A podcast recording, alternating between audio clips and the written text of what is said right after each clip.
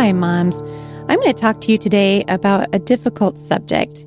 And I hope that you can bear with me for a couple of minutes and open up your Bibles to the book of James. I want to talk to you about suffering today. It's been a difficult month, I won't lie to you, for uh, our family. We've had some very difficult situations that we've walked through and some that we have watched our daughter walk through. Uh, earlier this month, uh, a, a, young mom lost her uh, newborn baby.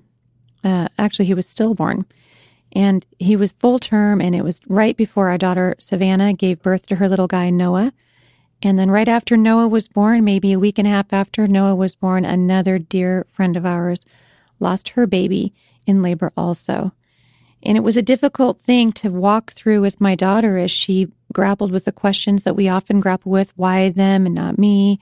Why do bad things happen to good people? And I've been thinking about suffering a lot and what the Bible has to say about suffering. And I think as believers, we need to remember that God is working in the midst of pain.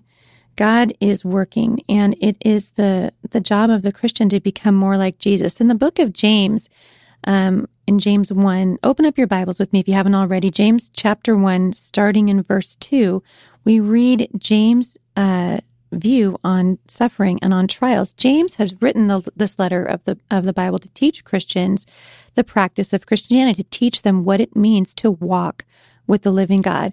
And James says that if we have real faith, we'll show it by acting like Christians, no matter what it is that we're going through, no matter if we're suffering, no matter if we're angry, um, if we feel that we have been wounded or unjustly treated.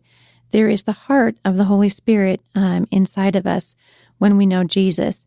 And starting in verse 2 of chapter 1, he says, Consider it pure joy, my brothers, whenever you face trials of many kinds, because you know that the testing of your faith develops perseverance.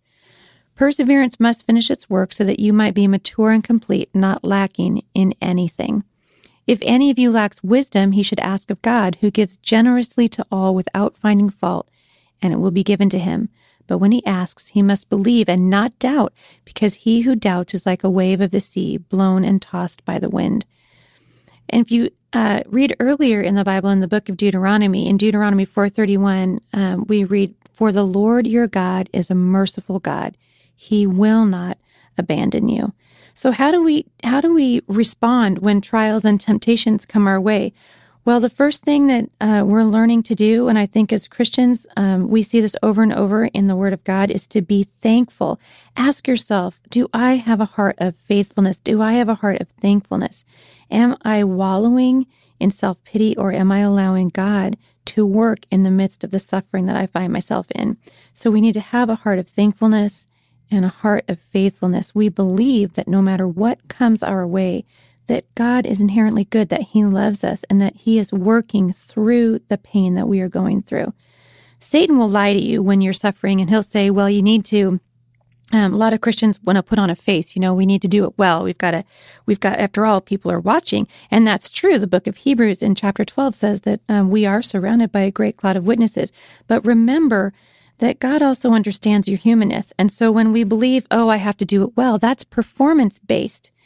And um, and then the other thing that we tend to fall into is we want the approval of other people's, and that is approval based. Mom, hang on to the fact that God already approves of you. He loves you. He sees your suffering and he knows that you want to serve him. And so as you go through sorrow and temptation and suffering, trust the Lord, and his goodness um, for you. His mercies are new every morning and then allow him to fill you up.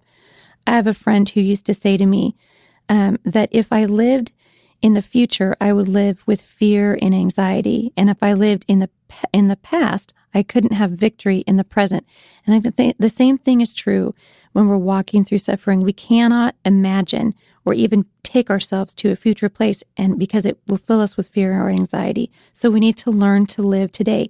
Today is God's gift to me, and tomorrow, the Bible says, has enough worries of its own. So learn to trust the Lord today, busy mom. He cares about you.